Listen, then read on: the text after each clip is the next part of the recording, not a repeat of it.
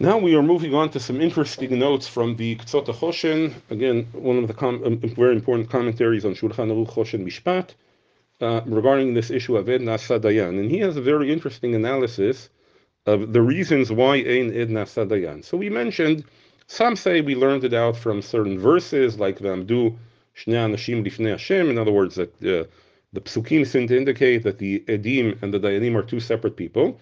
However, one of the other witnesses which Tosfot mentioned was that the Edim cannot serve as Dayanim because then they would not accept Hazama. In other words, Hazama again is the process by which we prove that the Edim have testified falsely and therefore we hold them accountable um, for having testified falsely and they receive whatever punishment is that equivalent to what they were trying to uh, uh, to do to the person they were testifying against.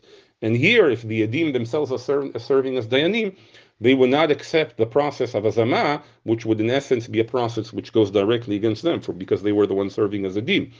And if you'll recall, Tosfot quoted that reason, but then rejected it because they said, who says the process of Hazama would have to go in front of this Beidin? We could go to another Beidin and initiate the process of Hazama against them in front of other Dayanim, in other words, to prove that they had testified falsely.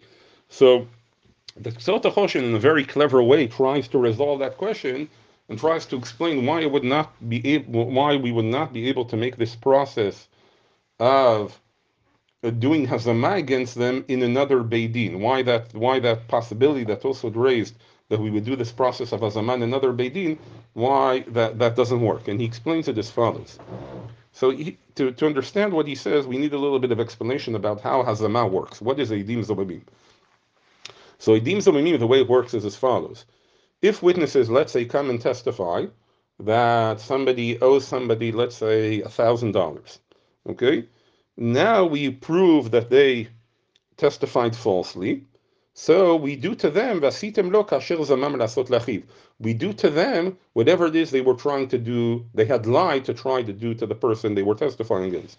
So in this case, they were testifying to make somebody liable to pay a thousand dollars and once it is proven that they had testified falsely, we would punish them in the same way, and we would make them we would make them pay a thousand dollars as a fine to that person because that's what they were trying to uh, do to him to make him pay a thousand dollars.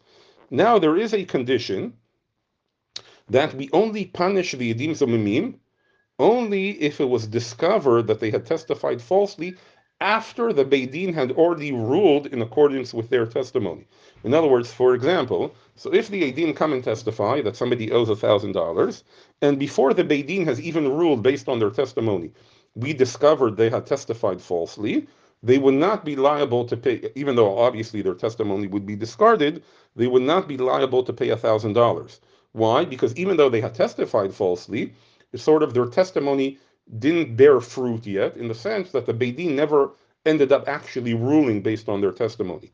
However, if they testify that this person owes $1,000, and then the Beidin ruled upon their testimony that this person indeed owes $1,000, and only then it was discovered that they testified falsely, that is where that is the case where they are now liable and they receive that same punishment which they sought to do to the person they had testified against, and that is the case that they will have to pay a thousand dollars. That's what we say. ad hadin. In other words, they only become liable for punishment for their false testimony if there was gemar din. In other words, the beidin had ruled based on their testimony. Okay. So now the Ktsot Choshen says, let's let's let's see what happens here if we would allow an aid to become a dayan. And again, we said that there each aid, whenever somebody testifies, there has to be a potential of a duchat that we would make him liable to pay for his false testimony if it was discovered that he had testified falsely. So the Ktsot Choshen says, let's try to play out the case as Tosfot described, that we will do the Hazama in a different Beidin. So these witnesses testify in front of a Beidin that this person owes, owes, owes a thousand dollars. Then these witnesses themselves, or one of them, become a Dayan on the case, and they also rule that this person owes a thousand dollars. Now we have other witnesses that come to prove that they had testified falsely. So now they won't be, be able to come to this Beidin to prove that, because here one of the Edim themselves is serving as a Dayan. So he certainly can't accept testimony which is related to him. So they will need to go to another Beidin, So they will go to another Beidin and they will prove that these witnesses have testified falsely. Now the Ktzot HaChoshen says actually two things will occur.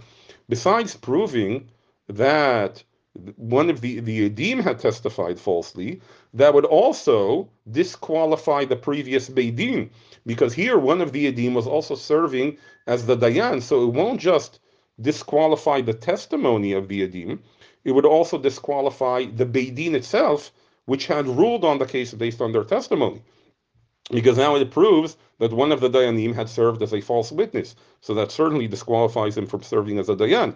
So that, in a sense, would negate the ruling of the Beidin based on the testimony of these false witnesses, because now one of the Dayanim itself, who was one of the false witnesses, you know, he's now disqualified retroactively from serving as a Dayan.